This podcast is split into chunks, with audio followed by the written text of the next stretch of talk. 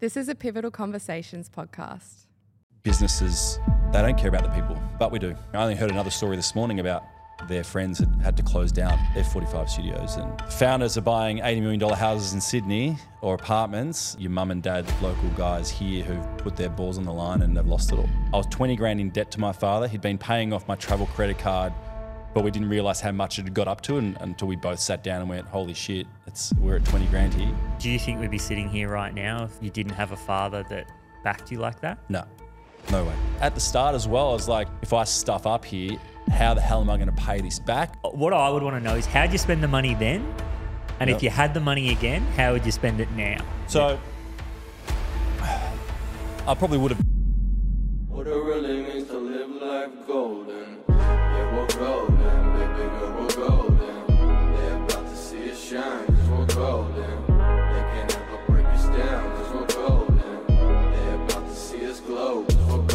Aaron, welcome to the podcast. Thank you, Kyle. I'm going to start with something that I was personally interested in this. What's something not a lot of people know about you that you think has played a pivotal role in shaping not only just the person you are today, but the business owner that you are today? And that's probably a rat laugh for you straight off the bat, but I, I'm, I'm very interested to kind of understand this. I learned very on, very early on, what my strengths were and what my weaknesses were, and I chose to ignore my weaknesses and focus on my strengths. I don't think I'm very good at many things, but the one thing I knew I was very good at was relationships, but more specifically, making people warm to me no matter what I thought about them. So, and this came back down to my first ever gym instructor slash personal trainer role in a big gym institution out in the southeastern suburbs of Melbourne. When my manager at the time, Pam, oh, always shout out Pam, my first three weeks, I had like five shifts a week or something. And she's like, all you have to do in these shifts is go and talk to people. You can't train them, you can't write programs for them. And uh, as a 19 year old, 20 year old guy, shat myself. I think for the first shift, I hid in the toilets. And then eventually I was like, you know, built myself up and my courage out to just slowly walk up to people. And the beautiful thing was I was selling nothing because I wasn't allowed to. Couldn't even sell a I couldn't even sell a one-on-one free session. I literally just had to sell myself, sell my personality. Um, and it was about asking the right questions, listening, and really getting people to open up about themselves quickly. And then, you know, when people talk about themselves, they naturally think that you have an interest in them um, and they like you faster. So that was probably something that I learnt very on while I'm in service as well, service based business. Um, So you weren't a confident person, say, you know, when you first first started out? I was confident in what I knew and, and in my zone, but walking up to a random person was not my comfort zone then.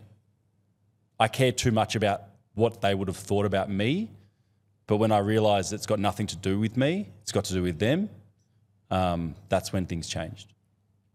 It's such a it's such a great skill, and I think you only learn from experience. Like I'm a I'm an XPT as well, you know. So in my early days, and and that is something that I you know um, am very grateful for as well. Is that you know the especially back in those those days before social media was really a big thing. It was very much like the way you picked up clients was out on the gym floor. 100%. Whether it was training for yourself and connecting and having conversations, whether it was the ability to go up someone and potentially be rejected, you know, like, oh, they'll tell you to piss off. you Yeah. know, some people did that. Um, I feel like it's such a great skill. There's actually, and then there's like another one was like one of my professors, um, or like lecturers at uni. I was studying marketing. I only did it for half a year. I hated it. But one of the things that I was great was like he actually made us get up in front of the class every class and you'd have to say a, a one minute speech Yep. about something. Awesome. And I just found like like those that skill of like the ability to kind of un, to dip, first of all to be rejected and to keep going, um, but second of all to uh, you know, be able to communicate and get someone to to like you and build a connection from nothing is just such an important skill. Yeah, repetition and do it over and over again. That's the only way to get better at something. So fast forward to the very start of KX. Uh, I'd love to hear about the startup story and more importantly, the hundred and twenty nine thousand dollar loan that you took out that you know was the very beginning because I feel like taking out. I mean, look, taking out a loan for a business is probably something that you know your parents or the people around you can often tell you you shouldn't be doing this or there's too much risk associated. So I'm definitely keen to dive into that with you. Yeah, sure. So I'll start in London because that's where the style of dynamic Pilates I found the style, um, fell in love with it, and knew. And if you want to go back as well, let me know. But it, I knew then that I was always looking for something to bring back to Australia. I was always searching for the business that I would open. Um, my father was in business for 45 years, so always grilled into me that business was certainly a way to get ahead in life. So I always knew that I wanted to do my own thing, and it made me a terrible employee. So yeah, I learned all my skills at that gym and stuff like that, and and in a few other um, a few other uh, places of work. But um, you know, in my head was the harder I worked, the, the more the guy at the top would make. So I just never worked hard. So, but the, the first real job I loved was this this um, you know dynamic Pilates studio that I that I found in in London. And I Aussie guy greeted me at the door. He was the head trainer. Um, little did I know, six weeks later he'd go and start his own competing studio. Um, but I just loved the style of fitness. I loved uh, Pilates. I it was physiotherapy based in Australia at the time. Every physiotherapist had a Pilates studio. Mat Pilates was boring and dull at the local fitness first or, or the big box gyms. Uh, Reformer Pilates in fitness wasn't there. So they, you know, the music was cranked. The, the clientele were already fit and health conscious, which was great because I'd been in the, the, the personal training world where you'd write a program out for someone and they'd go and binge all weekend and you'd just be this monotonous cycle of trying to get your clients good success. But a lot of them as well just wanted to tell you about their lives and almost be a glorified psychologist in some sense. So the world of personal training was what not what I wanted to do, and I just loved this. So I just knew that I would go back to Australia. Um, it was April of 2009.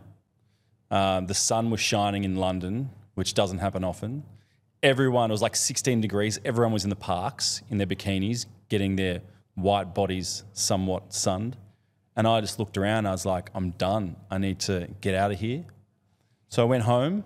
Um, I moved back in with my parents uh, in southeastern Melbourne. I was driving my dad's car. Um, I was 20 grand in debt to my father. He'd been paying off my travel credit card, but we didn't realize how much it had got up to and, until we both sat down and went, holy shit, we're at 20 grand here. And I knew that I wouldn't go back into fitness until I had my own studio. So I went back into the gaming and bar world that I was in, bartending and stuff. I lasted three weeks, hated it, sat my old man down and was like, this is what I want to do. This is my passion. Um, and I think it's got some legs. And with the entrepreneurial spirit my father had in wanting me to start a business, um, he's like, righto, let's do it. So made me write a business plan, which was the shabbiest piece of paper I'd ever written up in my life went into his business um, manager's office and he guaranteed my first business loan, 129,000 for his collateral was our family beach house.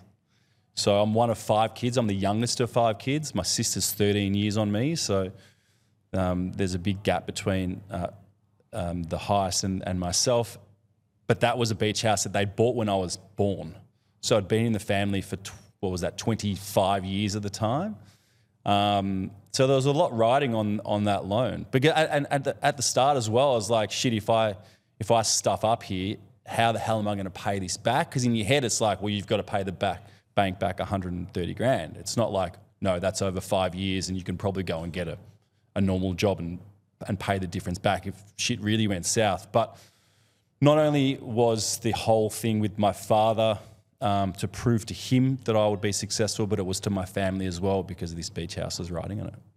Do you do you think we'd be sitting here right now if, if you didn't have a father that backed you like that? No, no way. And he was a very, very risk adverse person. So um, I was also really lucky that I obviously did a pretty good job convincing him of um, the success that it, that could come of it. Also, I saw in London that we were the first studio in London. Um, the style originated in LA, and by the time I'd left London two and a half years later, there were 15 studios under five different brands, and they were all because of our trainers going out and starting their own business because our boss at the time in London didn't want shareholders or business partners. So I learned a lot in, in London what not to do in business as well. But I think that success that I saw the growth, and everyone was doing the same thing, just with a different spin on it. And funnily enough, that guy who trained us up and, and, and became our competition, he trained us up really poorly, knowing that he was going to go and be the competition. So I was actually really lucky that I had my fitness and my science background and my personal training and my obsession for fitness as well that we just got better. And um, yeah. Because I, I want to, like, I, I actually really would love to touch on that initial period because I feel like that is just so important. Like, you know, think about for every, you know, for, for you getting backed by your father and, and, you know, that trust and more importantly, care, but also the entrepreneurial spirit, there's probably 10 others that the father sits down and says, no, like, that's not, we're not doing this. And I feel like there's such an important element there that risk is heavily associated with reward. And that there, you know, in order, like, and, and, and the other side of it is, is um, we, I think we're going to get to this, but you know, you've been in business now for what, 13 years, 14 years? Yep. I'm sure along the journey there that there was some tough times and there's some times that, you know, genu- genuinely tested you, which we'll, we'll go into. But I, I'd love for you to touch on just that and how important that was for you and then some of the feelings you had post, right? So what was day one like? You know, the loan's in, then what? Well, the loan's in, and I got the loan like July, August 2009, and I opened the studio February 2010. So when the loan comes in, you kind of forget what I did. I forgot about the what if I fail sort of thing at the time. It's kind of like, let's go shopping, Yeah. let's build this studio. Um, really close friend of mine built my first studio, um, which was which was great. So saved on costs there. Um, my sister had some furniture in storage, so my reception desk was a glass dining table. Uh, my couches were her her couches, these bright red. Uh, she might disagree, but ugly things. Super comfortable. Um, and I, at the time, I thought this studio was awesome. Looking back now, if I showed you photos of my first studio on day one versus what studios look like now, you'd be like, how the hell did anyone walk into your studios? Boutique fitness back then did not exist. Let, let, let's rewind to 2010. So you've got the big box gyms dominating, 24 7 gyms were huge. Um, Jetts had just sold, so they were at 200 and something. So people were paying 12 bucks a week for fitness. Um, and that was the expectation then. So here I was. I overpriced us also at the start at like high 30s for a class. So, so after a couple of months, dropped that. But here I am saying, hey, come and do a boutique class of Reformer Pilates for $30 instead of going to your gym for 12 bucks a week and you can go unlimited there. So, first of all, what is Reformer Pilates? The Reformer machine was used as an advanced tool in rehabilitation Pilates. So everyone was like, I've got to do mat Pilates first before I do a Reformer. Or most people were like, what the hell is Reformer? So this, no one had a clue um, what Reformer Pilates was, what fitness Pilates was. So we had to, you know, we threw out there dynamic Pilates was was the word in London, but what does that mean here? It means nothing. Um, I was lucky to link with two times you or 2XU as as most people call them here, who are high performance athletica. So uh, you know, I kind of morphed the name into high high intensity, high performance Pilates, which had a bit more of an understanding. But the education behind what we were was incredibly difficult. But let's go to day one. I made the studio perfect in my eyes. How'd you spend the money? That's what I'm. I just I, am like, I, I- want to know. Uh, what I would want to know is how'd you spend the money then, and Yep. if you had the money again, how would you spend it now? Because I feel like that is the lesson. You know, like I'm sure back then there was a lot of it could have been wasted. You might have you might have nailed it, but that's what I'm keen to kind of run through. No, the studio was super, super lean. So, but it, but I probably would have done the same again. But I had no idea about business. So you laughed about you gave up marketing in six months. When I decided I wanted to be an entrepreneur and have my own business, I changed all my science courses to accounting, finance, marketing, university. I failed all of them in the first semester, and then changed everything back to exercise physiology and the love of fitness. So I had zero idea about business. Yeah. Um, I was so obsessed with making the studio awesome. Uh, a week before I opened, I caught up with a colleague who runs an education business in Pilates here, and he's like, "How's your pre-sale going?" And I looked at him dead straight and I said, "What's a pre-sale?" I had no idea. Yeah. My first, so I, I didn't market the studio whatsoever. I opened the doors the first day, no one walked in. I was out the front of the studio handing out flyers because I was so busy getting the studio ready. I just was like, I'll figure it out later. I just need to get the studio right for when people walk through the doors. Um, and and then when no one walked, I was like, shit. Now I've got to do this thing called marketing. Um, and so that was scary going, holy shit. But it was exciting because I knew from my experience in London as well, and also in, in, the, in the personal training and the gyms, that if a client could walk in the door, or when a client would walk in the door, I would provide such a good experience and I would make them love me um, that then they would go out and tell their friends. And then they would bring more friends back and I'd do the same and vice versa. And that's basically how I built the studio. Like, I'm still really close friends with one of my first ever clients. She just walked past the studio doors on Glenferrie Road in Malvern and was like, What's this? and walked up. And even to this day, she laughs because she, she thinks I was rude to her the first day. But um, I booked her in for a one on one and then we hit it off and it was great. Um, but not that I was rude to her, I wouldn't be rude to anyone. But um, I think she was having a bad day, let's say that. But, um, I, and I, I did everything I possibly could. I did flyer drops, I did local newspaper um, advertising. Um, you know, this is also the day when we had no booking system. So I was taking bookings via an Excel spreadsheet that I typed up. Um, I would take reservations over the phone or via email. Um, Facebook didn't have marketing back then. So it was a grind. It was really, really hard. Um, yeah, so if you want to dive into anything there, I could talk about that first year for a long I think time. like I, I mean, look, hundred percent. I think the early days of business, you you kind of just you know you try to run through brick walls. So it's like a problem comes, all right, we solve that, and then it's just on to the next one until you kind of start to build a bit of momentum, and then.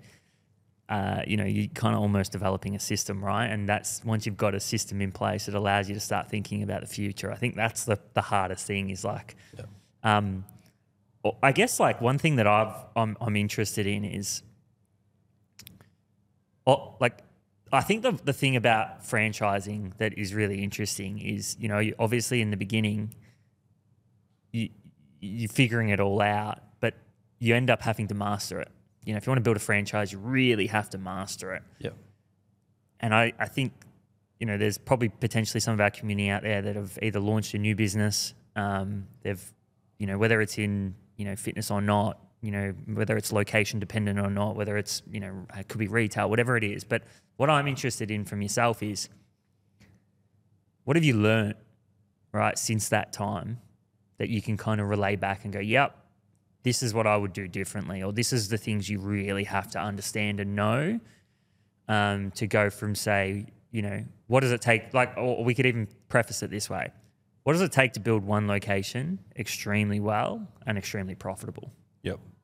And then we can maybe talk about what it takes to get to multiple and weave that into Yeah. your story a little So bit. So let's talk about revenue for a second, and I'll give you a bit of a snapshot. An average KX studio now earns approximately forty-five to forty-seven thousand a month in revenue. My first three month, I still have my first three months bass. the total revenue in the first three months was six thousand dollars. Oh my God. I opened February 2010. So I slowly went up and up and up. I remember January of 2011, 15,000 was my month. But then something came along which was also great timing to the success of KX, which was the group buying platforms. The mm. jump on it's the Scoopon just sold for 42 million. It was the most successful Australian sale and whatever. I don't think it worked out well for them in the end, but it was like 10 months in business, whatever it was. But the the group buying platform, A, it was one of those things was like five sessions for $29. I got screwed on the back end because I think they gave me like nine dollars of those twenty nine. That's why these companies were so successful. But what it did was someone like me who didn't have huge marketing budgets, these databases I had were massive, and they were filled with affluent women aged between twenty five and fifty. And bang my target market. So all of a sudden, I got what I think free advertising, and my studios wasn't full. So if I had, and I paid the trainer, as we still do, we pay this trainer the same amount whether there's two people in the class or there's 14. So because my, my studio wasn't full, I could fill these studio, my studio, one studio at the time, with these jump on it, Scoopon people, and once again provide a great experience. They could go nowhere else to have the same experience with KX because there was no one else doing this at the time. And then literally we doubled our revenue in one month. So February 2011, we were at 32,000 or whatever it was. And that's when it was like, okay, now people know about us. Now we've got a business. And that's when I really started profiting. So it took me basically 12 months to profit. Um, and then the studio kicks off. Because once a studio is running, even today, oh, and I'll also say as well, we pre sale now and have numbers anywhere between 400 and 1,000 people booked in before the studio doors open. So that has a massive ramp up from day one of people coming into the studio. So very, very different to back then. As you said, we now master it. We have to master it, and we have. Well, we're always getting better and improving, but we think we do a pretty good job of it. But that was the grind that was that first year. It was slow, monotonous. I was up at 4 a.m. most mornings for the 6 a.m. class. Uh, I would sleep on the couch in the studio during the day. I was teaching 40 classes a week. Burnout was real. I still had to do the marketing, the accounts, the admin. I had two other trainers that were like five hours a week or six, seven hours a week. So they gave me a bit of rest. I had my Sundays off from very early on just to get a bit of sanity. But um, that first year was a grind. I had to stop drinking. Mentally, I just I had to be in that zone. I had to exercise every day to be in that zone to be confident. Failure was at the back of my head the whole time in that first year. So I had to stay as positive as I possibly could. So these are the things in my life I look back on. Every time I need help mentally, I've got to train every day, I've got to eat clean, I've got to stop drinking. Simple because I've got to stay on top of it. That's what I did the first year basically. Still lived at home, drove my dad's car, paid myself 200 bucks a week. And that was it. And that's the other thing as well. People think, oh, money's coming in, awesome, pay yourself more. No, money's coming in, but taxes have got to be paid. Um, you know, work don't- cover's got to be paid, extra, blah, blah, blah, right? It- it- yeah, Goes it- on. It's very rare that you make money in the first twelve months of a business. Like you know, almost, almost, uh, unless there's some unicorn, but like it's very difficult to make money. Yep. And, you know, substantial money, um, or, or, or any in general. So that was one studio. One studio. I I find that really interesting. I think there's a really great lesson there around distribution, right? And like in, in your in your case, it's the the Groupon. Now you're taking the hit up front, but you know I think the idea is is that you can have the best product in the world if nobody knows about it, you're in trouble. Um, and it also talks to like a go to market strategy, right? Which is like you and and even kind of thinking about the contrast between say go to market strategy which didn't exist in in in um, uh, location one or, or you know the first studio compared to you know I'm pretty sure right now there'd, there'd be a, a pretty um, detailed and, and purposeful go to market strategy for every studio that you launch. Yep. Can you touch on that a little bit? Like Yeah. as in like what that go to market strategy looks like now? Yeah. So again, we learned so many lessons from even those coupon days. Yeah. Right. What and and this is the market research that was coming around the world. Why five sessions? Why don't you give out one or two? Five sessions. A holds the client to come back if they have a bad experience. They've got four sessions. They might not have liked one trainer. We've got multiple trainers with multiple different personalities. Um, $29, sweet spot. Under 30, it's not crazy money. Um, so it's more now because of boutique fitness has grown, but we we do like five sessions for 40 or $50 now, um, which is a little bit cheaper than our actual intro offer. But again, that five sessions, I think we're, we're even trialing and, and testing around the three sessions now as well. Um, we're always trialing and testing. But again, holding value to go, right, um, you've got a short validity of two weeks, come and try us.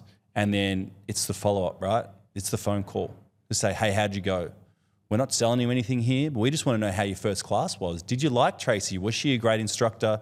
You know, what sort of personality do you want when you when you when you want to work out? You want someone soft, you want someone loud. You know, we can cater for all of that sort of stuff. So come back in, I'll book you in on Friday. You've still got four sessions left, blah blah. If you didn't like it, majority of the time they love it and it's great. Um, but that's still that's still to this day our pre-sale strategy is a discounted pack roughly between three and five sessions where the client has between 14 and again we're trialing even 30 days now to come in to trial us nothing's ever for free can't devalue the brand devalue the offering um, there has to be put a value on, on what we offer Because they have to show up too. got to show up. that's what you guys need. From what you're saying, it's like they have to get there. They have to.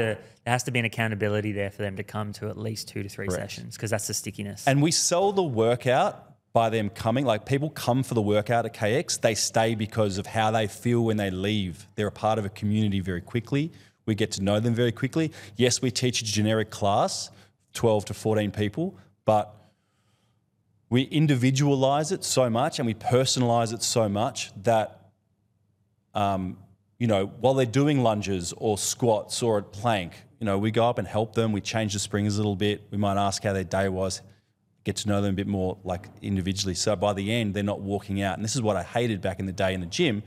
You walk past reception, they go hi, and like that's it. Not hey Aaron, how was your weekend? How's your wife Andy and the kids going? Blah blah blah. It's like literally you are a number, and I hated that in the gym, which is why boutique fitness was incredible for me because and especially at KX. I just think we provide such a, you know, it's the Kaizen experience. We are the experience. So yeah, the workout's awesome. Don't get me wrong. We spend a lot of time in our training department perfecting our workout, but how we treat our clients when they walk through the door, that's why they go out and tell all their friends to come back. Team, if you're loving this episode and you want to help support the show so that we can continue to grow and share the wisdom of amazing individuals, please remember to go hit the subscribe button. You have no idea how much it helps us. There's like a, a saying. Um, have you ever, or, uh, like it's it's almost like when you, um, with your if you got a dog and you want it to take a tablet, you got to cover it in mints, and it's I think there's a there's a testament there to like the old, you know, people come for a certain reason, and that's the reason that's what you're marketing to them, right? But what creates the stickiness is usually something else. You know, it's you, and having something there that creates a sticky product is is is something that I, especially in service based businesses, I think like what people come for is usually some sort of mechanism to get them to a result. But really, the reason they stay is usually for something totally different. Correct. And I think figuring that out is really, really important. Um, which it sounds like you guys were you were pretty purposeful with that from the from early on. Yeah, I was really lucky. I went to a, a conference. Um, I was involved very, very short time in in my late teenage years in a multi-level marketing company. Didn't work, lost a bit of money, um, but I went to one conference in in Las Vegas. I saw the late Jim Rohn, who's no longer here, but one quote that stuck in my head was: "Care more about your customers than you do from the money you'll make from them, and you will be successful." And I literally think about that quote every single day um, because money is second in, in the world of KX. Yeah, it's a business. Yeah, we, ma- we make money, and that's very important, but we care about our clients more. And that's how everyone is treated from head office staff to trainers to clients. Um, the people are number one. Yeah, and uh, uh, like I, uh, the re- like and, and yes, like hundred and ten percent. And I think like there's also strategy to that as well, right? Absolutely. You know, like, and I think that's in service based business or anything to do with people. Like,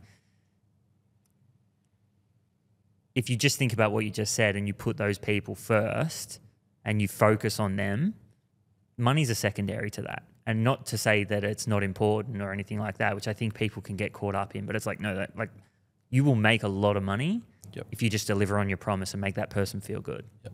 You know, and I think like that's the base level. You Yep. know, and, and it's a, it's crazy how I think even I've probably recognized this as I've gotten a little bit older, but it's more like the amount of businesses that just don't do that. Right? It's like, you know, and and you know, probably put my hand up at some stage in business that that was probably me as well. But it's like just delivering on your promise, holding your word, and then making someone feel good can literally make you a ton of cash. Yep. Um, Absolutely. so interesting. I'd love for you to touch on so you you mentioned something before which I really love to talk about because I feel like it's something that doesn't get talked about a lot, but it's unit economics. Um, and you mentioned before that you paid your staff members the same amount, but you your classes weren't full. And you know, I just catch on to that because I understand how important that is. And obviously, there's a build up phase. I'd love for you to talk about path to profitability with with locations and and um, uh, with studios, and also just how the important the unit economics are in the business because feel like that's something that catches a lot of business owners out. Um, You know, and I'm sure that you've you, there's been tough times as it relates to that kind of stuff, and and obviously, you know, being a um, being in franchises, it's you know, it's probably a big big focus for you guys as well. Yep. Numbers are everything. And that's probably my biggest, weakest point. So, my advice is to get a bookkeeper as early on as possible. My Good accountant. My, my biggest, yeah, bookkeeper accounting. Um, my biggest hate was sitting down with my old man in those first year, two years, and doing the books every month. It was like I dreaded it. And as as funny as it sounds, like our franchise partners and our, our operations team and managers are so across the numbers now. It's incredible. It's like these are all the steps you need to do to become successful. And still, we have some franchise partners who choose not to do some or all of them. And obviously, they're not doing as well as the ones that, that, are, that are doing it. Um, but I never looked at numbers back in those days. I was like, I looked at client numbers, and if there was more clients coming in this week than there were last week, I was doing all right. And probably because I, I there was that fear of failure that I didn't want to see the numbers. Every month I looked at the numbers, but of course, every month's too late. You can't fix anything. so, um, but to me, back in those days, I was just working and doing anything I possibly could to drive awareness and, and the business. Um, but I mean, h- how deep you want to go? We're, ba- we're basically, um, we, we look at anywhere between 30% is the rent, 30% is your, your cost of service, and then 30% is profit. So low revenue businesses um, in terms of fitness studios, but high, high profitability. Yeah, and you can you can you can do that. And correct me if I'm wrong, because you're delivering the same thing over and over again. Correct. Right? It's a you're very process orientated. Yep. And the system delivers most of that. So the booking system, the KX system, you know, clients book, pay, schedule, cancel, everything online. The reporting on the back end is incredible for our for our franchise partners. We've got um, you know incredible wizards in head office now in the tech space that that pull everything into BI and all that sort of stuff now. So well past my skill set. That's what's great about running a business. You start employing people a lot smarter than you. Um, but yeah, it, it's numbers that are really, really important. And and because I was not across the numbers as well, um, and there was also back in the day, I was like 212, 213, a handover of bookkeepers. Um, you know, I ended up getting the shit, owed the ATO a lot of money, just, um, you know, I think there was even a, a, a, a crazy payment that went into my super that was wrong that we had to, you know, I was ended up going to pay high tax on. Like, there were so many mistakes made back then. But there were a few times where it's like, holy shit, we might be in trouble here because of the mistakes made by, you know, some individuals who, um, nothing dodgy, but just was overlooked. Um, and because I wasn't across it, that's probably as much as I should have been. Um, you know, things things were missed, and yeah, like thank God the ATO accepts payment plans. Um, because that certainly was was something that happened then. And then again, poor advice through poor accountants back in the day too put me behind a little bit as well. Um, so you know, I, I highly advise now. Um, once again, the classic case of if if you've got something wrong with your body, you don't go to a GP. You go to see a specialist if it's a specific thing. Once again, there's there's there's specialists out there who do franchise accounting. There's specialists out there who do franchise law. You know, the classic case is, is a franchise partner going, "Oh, my dad's a lawyer. He- he- He's in he's in real estate law. You know, he'll just look over our contracts." And all of a sudden, you get this 70, 17 page document of everything that they want changed in the franchise agreement. It's like, well, hang on a minute. This is pretty much fixed here. Everything has to be uniform for the franchise. And there's things that I don't understand. So again, getting that special advice is hugely important. But this is the stuff I didn't know back then. And so when did you make the decision to franchise? Probably in London. So you, you KX knew starting that first one that you were going to franchise? Because I told you those 15 studios open out of five companies. The I'm going to say arrogance here. Um, obviously, there's a fine line between confidence and arrogance, but I think the arrogance of a trainer, oh, certainly back in those days, is they want their own things. They want to do their own thing eventually. They think they can do it themselves, if not better. I certainly did. I was going into that studio in London, and because we rarely saw our boss, we were the faces of that business. You know, but little did we know about business of all the stuff she was doing behind the scenes. Um, so when she turned away clients who were interested in opening a studio, trainers who were interested in opening a studio, and then they just became competition, I was like, right, there's got to be a better way here. So fast forward 13 years of 110 studios, um, half of our network is clients who they're already brand ambassadors and um, they have no idea about teaching Pilates, but they might have come from corporate, had some kids, wanted their own business. Um, they might be specialists in marketing or, or another field like that. So that's that's where their domain sits. And then the other half of our network are trainers, exactly like me, had no idea about business, but incredible people, pers- uh, personalities, and they're really relatable, and their clients love them. Like I've got guys who you can put them in any location, and they will just attract people because their classes are amazing, their personalities are beautiful, um, and that's why people come back is for the people. So that's and but, but again they had no idea about business. So what a perfect way is that this franchise space we we teach people how to run a business. We've got the the methodology, we've got the steps, the startup manuals, the you know, how to build a studio, what to look for in leasing, all that's everything is there. Plus you've got everyone to help you along the way, which is what I didn't have in the beginning, which is really, really cool too. And there's nothing better than a franchise partner coming to us going, you know what, or even a master partner. I, I wanted to do this on my own, but I realized I didn't want to. I wanted to be a part of something. I wanted the assistance and guidance and, and network that you guys provide.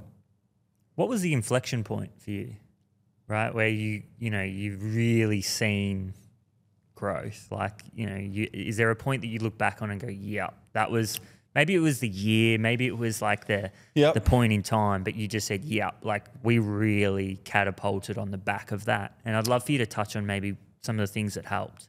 Yeah. So we talked about Studio One. Studio Two was a bit of a, I'd say, facade. I was like, this is when I started learning about marketing. I was like, if I open Studio Two, people will think that the brand is doing well. and people will think that the Studio 2 has been opened off the back of Studio 1's success, which was incredibly incorrect. I just went back to my bank manager and said, I want to open Studio 2, and my father guaranteed my second loan or might have just bolted it onto my first. Um, so we opened Studio 2 in Port Melbourne 2011, 18 months later. So, and again, that whole Groupon stuff was booming then. So again, we did a pre-sale for the second studio uh, with Scoopon again, or, or Jump on, or one of them. Um, and again, it was it was a success. Then I got to the stage where I'd been doing it in London for three years. I'd been doing it in Australia for almost two. I was getting a little bit sick of the day-to-day running of a studio. At the same time, a trainer of mine came to me and she's like, "I want to get involved. How do I get involved?" And I hadn't done all my franchise documentation yet. We were not franchisable. So I was like, righto, we're going to go into partnerships. Um, three studios, 12 months. I'll do everything leading up to opening the doors. you run the day to day of the business. She was fresh. Um, she was a bit of a socialite back at those times, especially in Richmond. Uh, she had links to the the um, the Melbourne Storm, so a lot of people knew her. First studio was on Swan Street, cash flow positive in four weeks, incredible. Uh, and then Camberwell, Brighton, once again, two affluent areas, was successful really, really quickly. So proof of concept worked single studios, proof of concept worked in joint partnership studios. That's when also it enabled me to step back and start the franchise documentation, which it took me probably six to nine months with all the legals. I had consultants coming in, literally picking my brain about how to open a studio, close it, what to say on the phone, all that sort of stuff to write the manuals, which, by the way, was probably the most terrible franchise manual in the world. Um, which my wife, uh, girlfriend at the time, said, realized. and she's like, right, I got to get in on this because this is my specialty systems, processes, marketing. That's my jam. And we love Um, that too. We absolutely love that. Yeah. When when the wife steps in, we know Yeah, it's a good thing.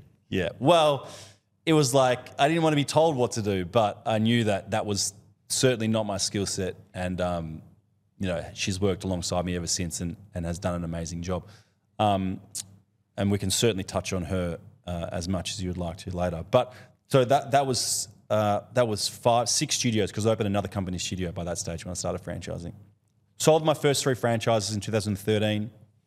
But the real pivotal moment was probably we moved to Sydney in 14 to launch the flagship studio, myself and my wife Andy, in Surry Hills.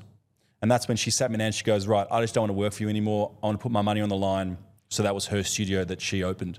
And she dominated, did really, really well. But I think it was 15, 16. We went from like 17 studios to 34 in 12 months. I think it was like, no, 17 studios we opened in 17 months. And that's when I was like, right, now we're, now we're on. And it was always, I did a lot of work with the, in the franchising community and learned a lot from franchisors in Australia. Um, and they're like, you make your money between your 10 and your 30 if you're a mum and dad franchise and you want to stay in the franchise.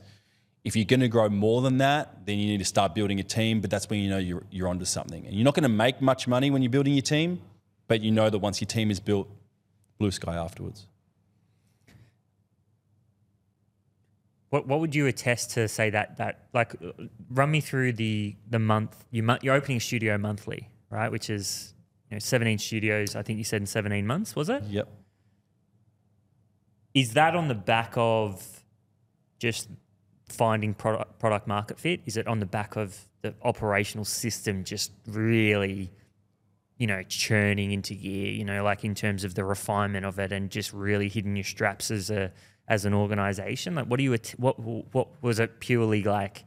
Head down, we're going for this. Like, what would you attest to that that period of time? That is my initial five original franchise partners realizing they were onto something good, profiting quickly, buying multiple sites. And back then I sold territory. So they were buying up territories, buying space almost, um, land in, in Melbourne. And also I had three of them move with me to Sydney to get blue chip locations in Sydney, the Balmains, So the Bondi Junctions, the Mosmans. Yeah.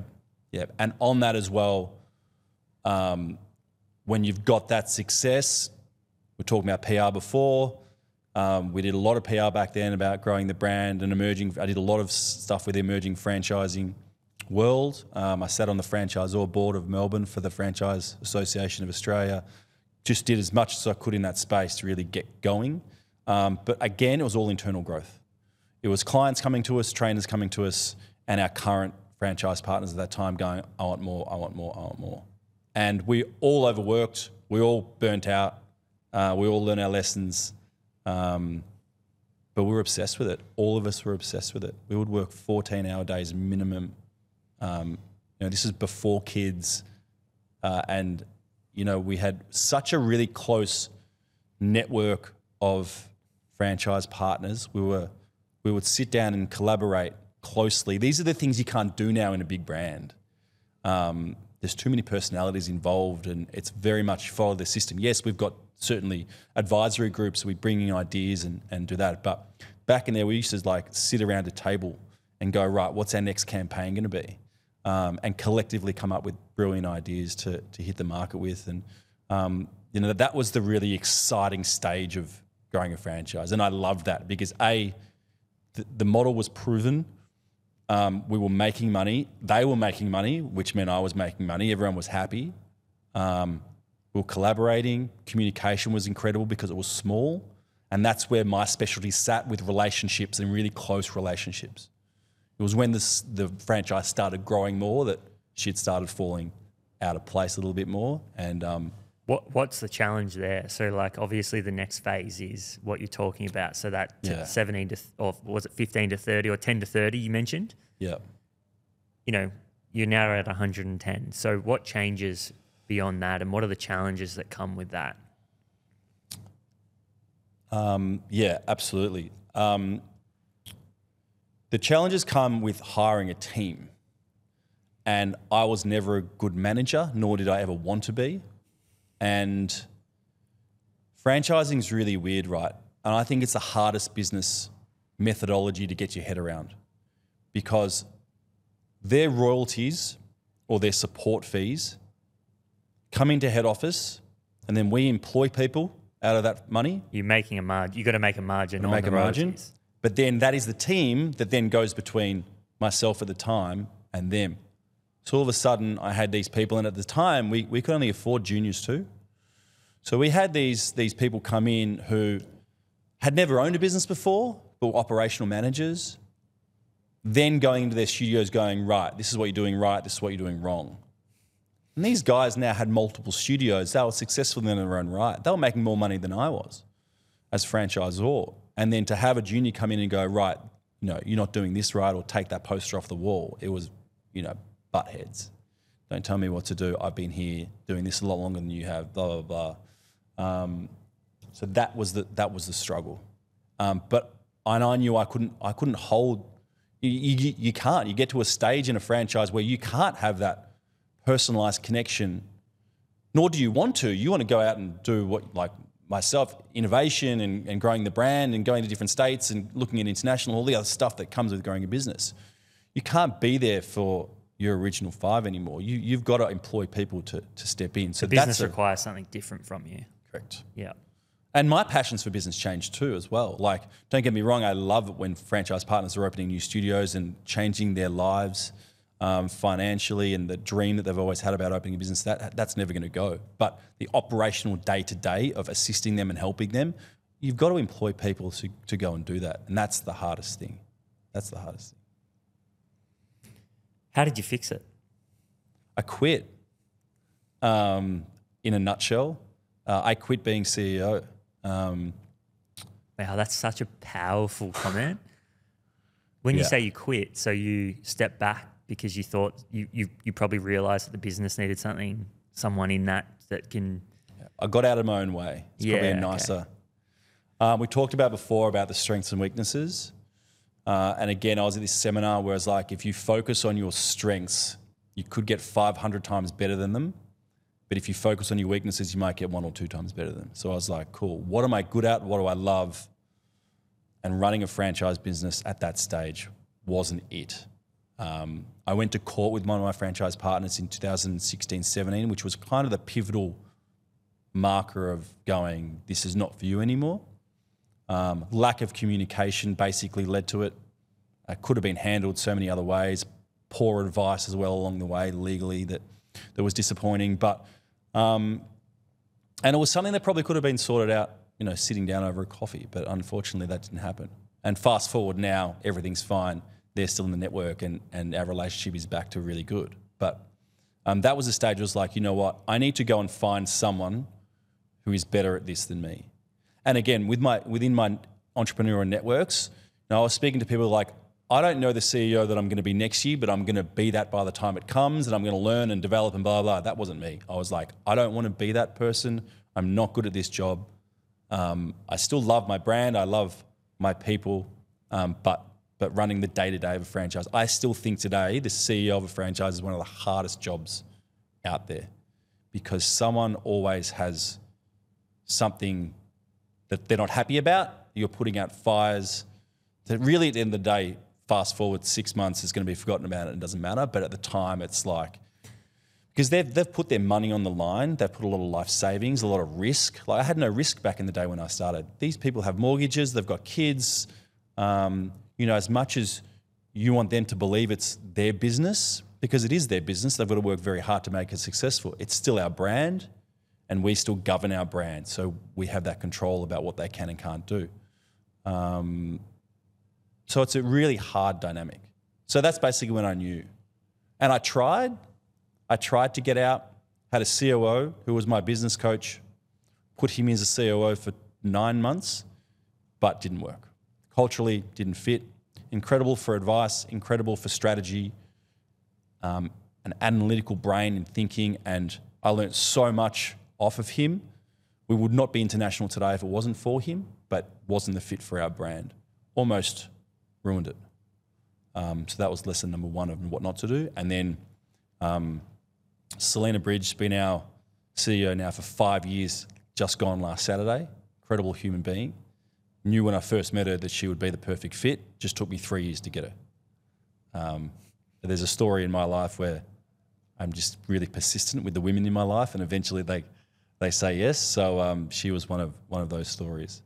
So and she's incredible. She she came from Curves Fitness, which was the biggest fitness franchise in the world. I think they sold 10,000 globally. But she was the general manager of Australasia, Australia, New Zealand, but it was a master franchise and she wasn't allowed to change anything. It was that classic American model where just do what we say, we're successful, we're American. And it just wasn't working over here and she wasn't allowed to innovate, change. So eventually I convinced her, right, come over here and you've got freedom to do what you want. And the first non founding CEO rock and roll, let's go. And um, best business decision I've ever made. takes a lot of self awareness. That I, I- think, like, I think, um, and I'd love for you to talk to this. Is the, the idea of you kind of have to push through all the time. You know, like, as in, I'm, there's a time for that, and that's probably in startup land. But Yep. you know, I think I would imagine that there comes a time where you do have to get out of your own way, and sometimes you could. There's probably stories out there of of people that don't, right? And and it caps the growth, or it, you know, Well, you, the thing I would say to you, right, is from what I find really impressive is you've made it through a cycle, right? Like a business cycle. Yep. You know, and I think that there's an there's a testament to that, like in terms of, um, you know, I don't know how long the cycle is, right? But you know, 13 years is definitely a cycle. So like making it through that, and maybe it is that decision to kind of get out of your own way that that allows you to do that. I don't know, but that's what I find pretty impressive about the business. You know, is that it's it's made it through a cycle.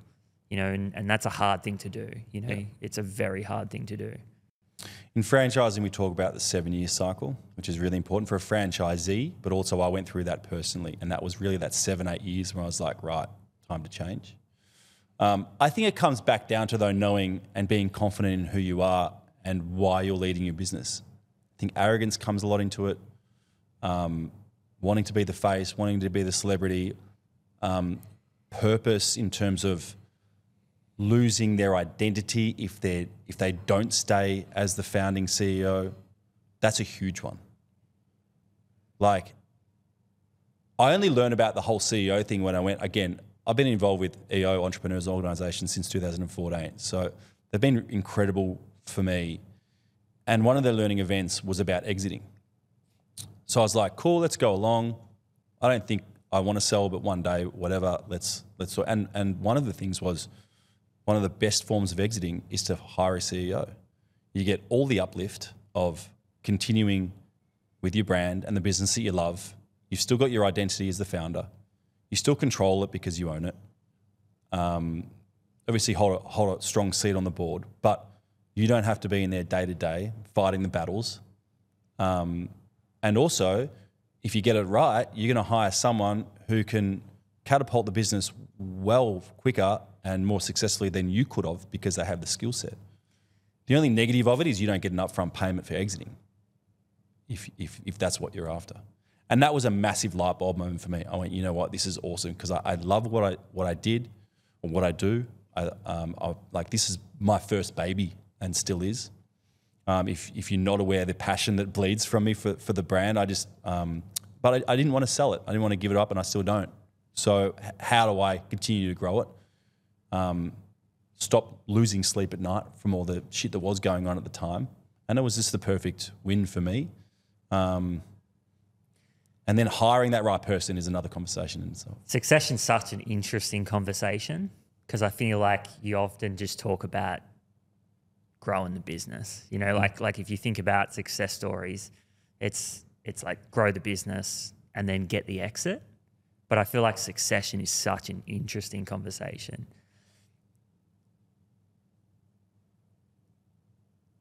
This might be a bit of a controversial question. You've probably seen what happened to F45 Yeah. in the space. Exit, people come in, business founders leave, business goes to shit. Do you look back at your decision now to kind of, you know, I'm sure there's probably been an exit opportunity or, or, you know, there's the opportunity to stay as the CEO and, and you get that big payout. The decision now for you, do you look back on that and, and kind of look at that situation and say, yeah, this was a, it's been a great decision? Uh, 100% it's been a great decision. But the, if you're in franchising and fitness, you knew that was going to happen to F45 all the time. Um, there's a big difference in franchising between longevity and bringing business partners on board for the ride and transactional franchising. And that from day one was a transactional franchise model um, as was Curves, which Selena was a part of. You know, they sold north of 600 units, opened 450. I think there's 65 left. Um, a lot of people made a lot of money, but what does the brand have to show for it now? And again, that comes back to why am I doing this and why was I doing this? Yeah, money's great. It's given me freedom, lifestyle, an amazing family, and experiences that I can share. But if it was about making as much money as I can and flogging it off to then ruin my brand, there'll be 800 KX studios in Australia and I would have sold out four years ago. But it just was never the thing. And it comes back to our model, right? In franchising, we're a percentage of revenue model. So a franchise studio um, gives back 8% of royalty to head office. So we only make money when the studio makes money, simply. So, and if I have two studios that are half full, both of them, we make the same royalty as if one studio is full. So why wouldn't you have one studio that's full and cranking and it's exclusive? And you know, the best thing is when people go, "Shit, I can't get into the Richmond studio; it's too busy." I go, "Awesome! I'm not going to open another studio, you know, a meter down the road, which is what F45 did, because they weren't uh, that model. They were pay us a fee every month, and that's a set fee, and we're going to open as many as possible because that fee was also paid whether that studio was open or not. So they were just really selling the rights to a postcode. Um, and that's why, especially in the early days, you had studios who would buy up five or six postcodes and open one or two studios. But they would still have to pay that fee on those five or six postcodes and then bring everyone in. So they were dots on a map, franchising, transactional franchising. They were making their money on that initial sale, that initial franchise fee. They gave no support because they didn't have to. It's like pay us X amount per month and go ahead. So people did make a lot of money still because the smart entrepreneurs who opened the studios, the guys that were really good at fitness, relationships, and there's still some really successful F45s out there because they've got great people running them. Um, but what I feel really bad for is the people that went into it thinking they were going to make a lot of money, thinking they were going to get the support, got none, and obviously have had to shut them down since then. In, in a simple statement, how does KX not go down the same path as F45?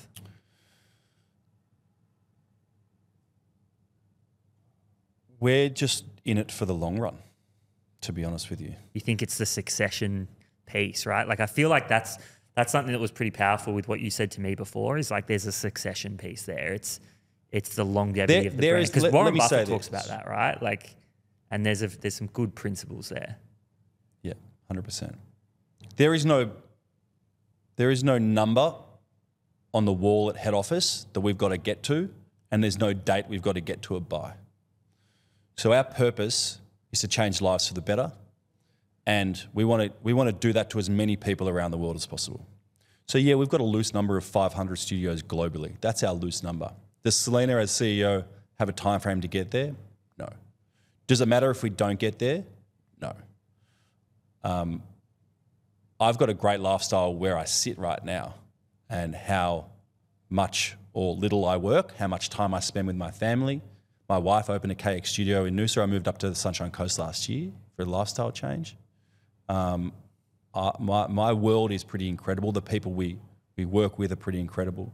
Um, and, and we want to see our business grow. We want to see our people grow, but we're not growing as fast as possible for an exit. Don't get me wrong, there's been plenty of an opportunity for that to happen. Um, businesses acquiring us to IPO, all that sort of stuff, you know, big American companies. Um, but it's, it's really important that we stay independent. Um, because I'm happy with what I've got. And I think that's the other thing about people growing a business is they're chasing something that they think that they want to make them happy or more successful or more important or whatever. But it comes down to unless you know who you are and, and being happy in your own skin. I was happy when I had nothing. So, um, yeah, don't get me wrong, money creates freedom and experiences and, and, and a great lifestyle, but you need to be happy with where you sit. And that's doing it for the right reasons, I think. And that's why we're not going to go down that path. And again, being independent, if I sold even a percentage to private equity, it changes the game. You know, everything would be ripped out. Um, and we would be just crunched and crunched and crunched to make profit and not care about the person. And, it, and it's a business. And for some people, businesses, you know, they don't care about the people, but we do. So it's very, very different. And that's why it breaks my heart seeing and hearing. I only heard another story this morning about um, uh, where I just come from. Their, their friends had had to close down four F5, F45 studios and, you know, um, FS8 was, was their sub brand that they had to try and compete with the boutique Pilates space and they had to close some of them down as well. It's, and it's really sad because that's, the founders are buying $80 million houses in Sydney or apartments, uh, and um, you know you've got your, your mum and dad local guys here who've put their balls on the line and they've lost it all. I couldn't live myself if that was me.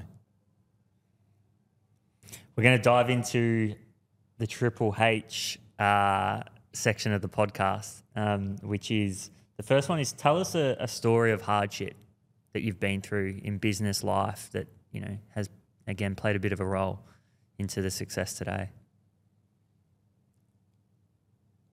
I, I don't want to go into it, but COVID was shit. I don't talk about it much anymore because I think it's been talked about so much. Um, but really, in the 13 years of looking back, that was the hardest thing. And it was mainly because we were the first to close and we were the last to open. And annoyingly, we were painted with the same brush as, as fitness, where like everyone has their own machine in KX, they're a meter and whatever apart. We could have very easily stayed open the entire time. Gets cleaned after every single shi after every single class. So we were the most COVID friendly place I reckon out there. Yet we we had to close. And what was probably the hardest was because Melbourne was so affected. Um, our team here was dramatically affected. So we had studios in one state closing on a Sunday and studios in another state opening back on a Monday. And our head office team, who were working crazy hours, we could only pay them for two or three days at a time. Um, they, they grinded it out massively. And, and a lot of them aren't with us anymore in head office because they, they just got to a stage where mentally they had to move on from it was a painful period. And I thank them incredibly for the hard work and the sacrifice that they did to keep our brand alive in those times. Um, but it, it sucked. To, to, as a controlling person as well, I still remember on the 23rd of March of when 8 p.m. when Dan Andrews locked it down. It was like the feeling of like having no control over your future um, was pretty crazy. And I, I was in London when the GFC hit, so we were like, awesome. Our studios went up 30% when a recession came along because the people with money just exercise more. As you know, if I've got more time on my hand, I'm going to exercise more. So, so that that worked well for us. I never thought that the pandemic would wipe us out, but um, that taught us. You know, I I all, already was pretty resilient, um, but the lessons there of of hustling uh, to stay afloat in the first couple of months of that lockdown was Isn't that a war story for just 20 years' time? crazy. You know, like just pandemic. You know, like it's just crazy to think about it even now, but I'm sure It is. I was on the flight last night going, I just, it's almost gone out of your memory that you had to wear a mask and all that sort of stuff. you couldn't leave. You could, you could, could only leave your house for one hour a day, and you could only go five k's at a time. Crazy, wild. Nuts. I had two young kids. We had to throw everything online.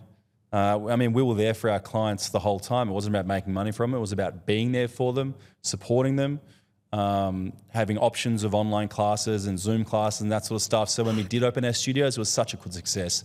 You know, you- thanks, you were there for us. They came flooding back. It was incredible.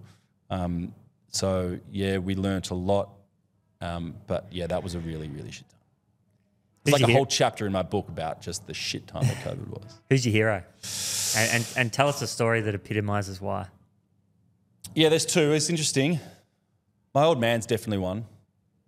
Um, as I said, he started his, he had a, a pharmacy, but literally in the tiniest shop he started in, he scraped up enough money and got a, a loan from his old boss who believed in him, put one of everything on the shelf. And I'm talking about a shop that was like, you wouldn't even see a size of this pharmacy now, like 40 square meters. It was tiny. Put one of everything on the shelf. When he sold that one, he bought two. And that's like literally how he did. We lived, I wasn't even born at this stage. We lived at the back of the shop. My two sisters were young, like under six um, in, a, in this tiny little, wasn't even an apartment. It was like literally a little bolt-on premises to a to a shop. But um, and you know, slowly but surely, he built up, built up, built up. This was the days before Chemist Warehouse, etc., dominated the market, um, and ended up having one of the biggest pharmacies in the southern hemisphere, um, Wow. in the southeastern suburbs. So, um, and was still always there for us. Would would would would still take us to school and still be home every night for dinner. And our holidays were were, were you know nothing flash, but um, was something to look forward to. And um, he he worked really really hard. And, and my mum was a huge support for him and for our family. And so probably both my parents internally. Um, but funnily enough, externally, and it probably just comes from my transformation in my fitness uh, in my teenage years. Compulsive eater, blew out to 104 kilos. That's when I found fitness, nutrition, completely changed my life, changed my appearance, changed my confidence. Um, I went to my 10 year high school reunion. No one knew who I was. I look completely different. There's photos of me in my book. You wouldn't even know it's me. It's funny. Um, but Arnold Schwarzenegger back then was big for me. And that's mainly because everything he talked about was mindset and and and vis- visualization, affirmation, and goal setting. Um, and he's achieved everything he Everything. said. literally like he's i think that's the you know I, arnie was someone i looked up to too um, but on the surface level a lot of people think that that's all about the muscles um, and maybe that's what got you into him but what keeps again it's the stickiness with him it was just like wow this guy literally set out uh, sorry achieved everything he set out to achieve he's done it all so i big big arnie Yeah, yeah, um, big arnie guy too yeah. We just put to the side the whole marital affair thing that Yeah, yeah. Look, and and uh, I think you've seen that. Oh, look, Arnie's Arnie, but there's there's a lot of good at what he, and what he's done, and and to this day as well. And you know, everybody's got everybody makes mistakes as well. So, yeah, quick fire. One piece of advice for your younger self. trust my gut more. Few times back then, you know, there were alarm bells with that COO that I talked about before, but I was like, no worries, I'll give him a go, blah, blah, blah. And um, it took nine months and a lot of courage and also for founders and, and startups out there, is not to be intimidated by people who are smarter than you or bring more to the table when you're first starting out. Because I was intimidated, um, which is probably why he was hired, because I was intimidated to not hire him. Because he was my business coach for 18 months, gave me great advice. But from that standpoint of, okay, I think I need this person to take my business to the next level, my gut was telling me he's maybe not the right person. Um, I should have just listened to my gut. Needs such a funny word, in it? Like it's just if you feel like you need something, you just got to get the alarm bells going because it drives you into places that can be so detrimental mentally and but also operationally. Yep. Something, yeah, I totally agree with that. What's the most important trait a founder must have for success and why? We've already touched on it, but knowing when to get out of your own way. The amount of people that tell me, oh, I'm thinking about, you know, stepping aside and I've already got this person who might be a manager or something in there. I was like, awesome. Empower them and piss off for a holiday. And I guarantee when you get back, your business will be better for it. I think employees also work better when they're not under the founder. Um, we, we're, we're founders because we're good at starting businesses. Where we might, Willfully blind, Yeah. just you know, persistent, yeah. yeah, and be honest with yourself. And it's okay. I can wholly admit. And it was one of my franchise partners actually that said to me, and I, and it was this was a huge call. Was it takes really strong leadership to know when to stop leading. And that was massive for me as well. And, and it was a huge compliment to say, you know, well done on stepping aside. That's powerful. Hmm. Last one. If you could have one do over, what would it be and why? Yeah, so 2013, I sold my first three franchises. I had 150 grand in the bank, and my entrepreneurial mind went, "Man, I don't like Pilates. Uh, well, not I don't like Pilates. That's the wrong words. But uh, I'm a bit bored with the day-to-day Pilates. Um, so I had this big vision of KX Fitness being, I wanted to be basically like the virgin of fitness. And I was traveling a lot back then, going to America, going to Europe, and I was like, right, what? where else are my clients going that I'm not getting their money from?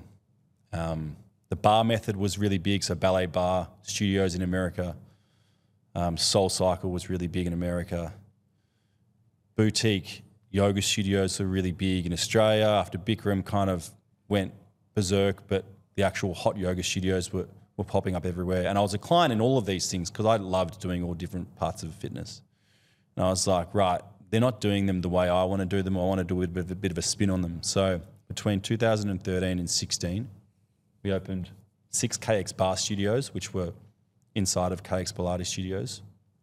An incredible trainer of mine was a head barre trainer in London that I, I, um, I, I brought over from. She was also a Pilates instructor for us, so she headed up that. We opened a cycle studio, KX Cycle in Richmond. I had a retreats company out of Bali at the time, fitness retreats four to six times a year. Uh, and I had a yoga studio, KX Yoga, that I opened. So I was like, and I told you I was t- selling territories to my franchise partners back then. So I was like, awesome. When these are all successful, then each territory can then have a Pilates studio or barre studio, all that sort of stuff.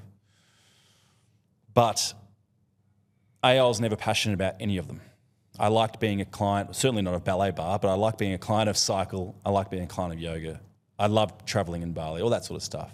Um, but KX Pilates was my passion. KX Pilates was already three years advanced, moving into state. So it got really confusing as well because clients in, in, in Sydney were like, well, you've got KX Bar all over the website, but where's your studio? And, um, and again, seeking the right advice. And I was, I'm really close friends with a fantastic brand developer. Um, and he's just like, you know, the Virgin thing is like an anomaly. And it's not normal in in business to be able to just throw a word at the end of a brand and it work. Um, And I was like, you know, fuck you, I'm going to do it. yeah, it's always the fuck you to get you in trouble. Uh, so, and to be honest, they were all successful in their own right, but they were just a distraction. So I ended up, um, and it was a conference I went to in Phoenix in 2017 where the guy from, I don't remember the actual company, but it was just like Just Cuts in Australia, right? It was just like a, a hairdressing franchise. They had a thousand or 2,000 units across America. And he got up there and he's like, had, did this whole speech about innovating within your business and not externally to it. And he's like, we cut hair. We don't sell coffee. We don't sell hot dogs. We don't, you know, even to the stage of we don't even wash hair. We cut hair and that's what we do. But everything else we improve our systems, our processes, the way we greet, all this sort of stuff. And I was like, light bulb moment. So I literally came back and I debranded all of them um, and then sold them off to incredible people who have still made them successful, but as individual businesses. And I focused back on Pilates. And I always think to myself, what would I, what could have happened with that 150,000 and the three years of energy and time focusing back on just Pilates? Where would we be today? And that would be it. yeah, sometimes it's what you don't do that makes you right. Correct. Yeah. Correct. Tell us about Define Yourself and the book that you've written. Um, I'm keen to, I mean, look, if the last hour and a half was a, any any insight, I think it's obviously going to be a really great book about a journey that's been pretty special. But tell us about the, the Yeah. book and, and potentially when it when So I've been writing for eight years. Uh, it had been put on hold many times just because I, I just wasn't finished. My, my chapter hadn't ended. Um, pardon the pun, but uh, it's it's the journey of KX. It's very raw. It's very open. Um, I don't hold anything back in there, um, but it's about how I started KX, um, my upbringing, um, how fitness changed my life in the beginning, travel being the most important teacher ever, and what I learnt through traveling, um, the adversity, building confidence, the freedom that it gave me. It really made me into the person that I am today. And lucky enough, travel was the reason why I founded this, the, the style of dynamic Pilates as well. So I'm grateful for it. Coming back, um, all the stuff we've talked about today and more about the first couple of years and the early relationships and the uh, most importantly throughout the entire book is the people. That yeah i founded the business and i love my business but the people involved in my business is why it's successful today. From my early relationships my business partners um, my franchise partners my head office staff my ceo everything is in there in terms of the people all the mistakes that i made along the way um, expensive lessons as i call them um, and also the innovation of where we've we've taken the brand. It's been a huge, huge journey in 13 years. Um, we're really grateful that we're still the leaders in reformer Pilates in Australia. We we got in early. It was great timing. We worked our asses off. We still do, um, and yeah, and we continue to grow. Um, the innovation thing, so the KX Former as well, and the ideation of that coming in, making our own exclusive um, piece of equipment with um, Balanced Body, who's the number one manufacturer in the world out of the US, was really cool. That was a great project that I'm really proud of. Um, and then I get a lot of questions about franchising, emerging franchisors coming in. Can I franchise my business? Is my business even franchisable? Um, I want to join a franchise. So basically, all of my thoughts and advice on all of those topics as well, I've thrown in there for the last couple of chapters as well. Um, awesome. and also, uh, uh, there's a chapter of COVID and how shit that was. um, and yeah, there's a huge, huge player uh, to my wife as well, who without her, she hates this stuff, hates being front and center. So she's very much behind the scenes, but she's basically the unnamed COO of the entire business over last 10 Amazing. Well, mate, congratulations on the success so far. Congratulations on the book. Definitely go check it out, guys. Thank you. Um, most of all, thank you for your time today. Much appreciated. Thanks, Carl.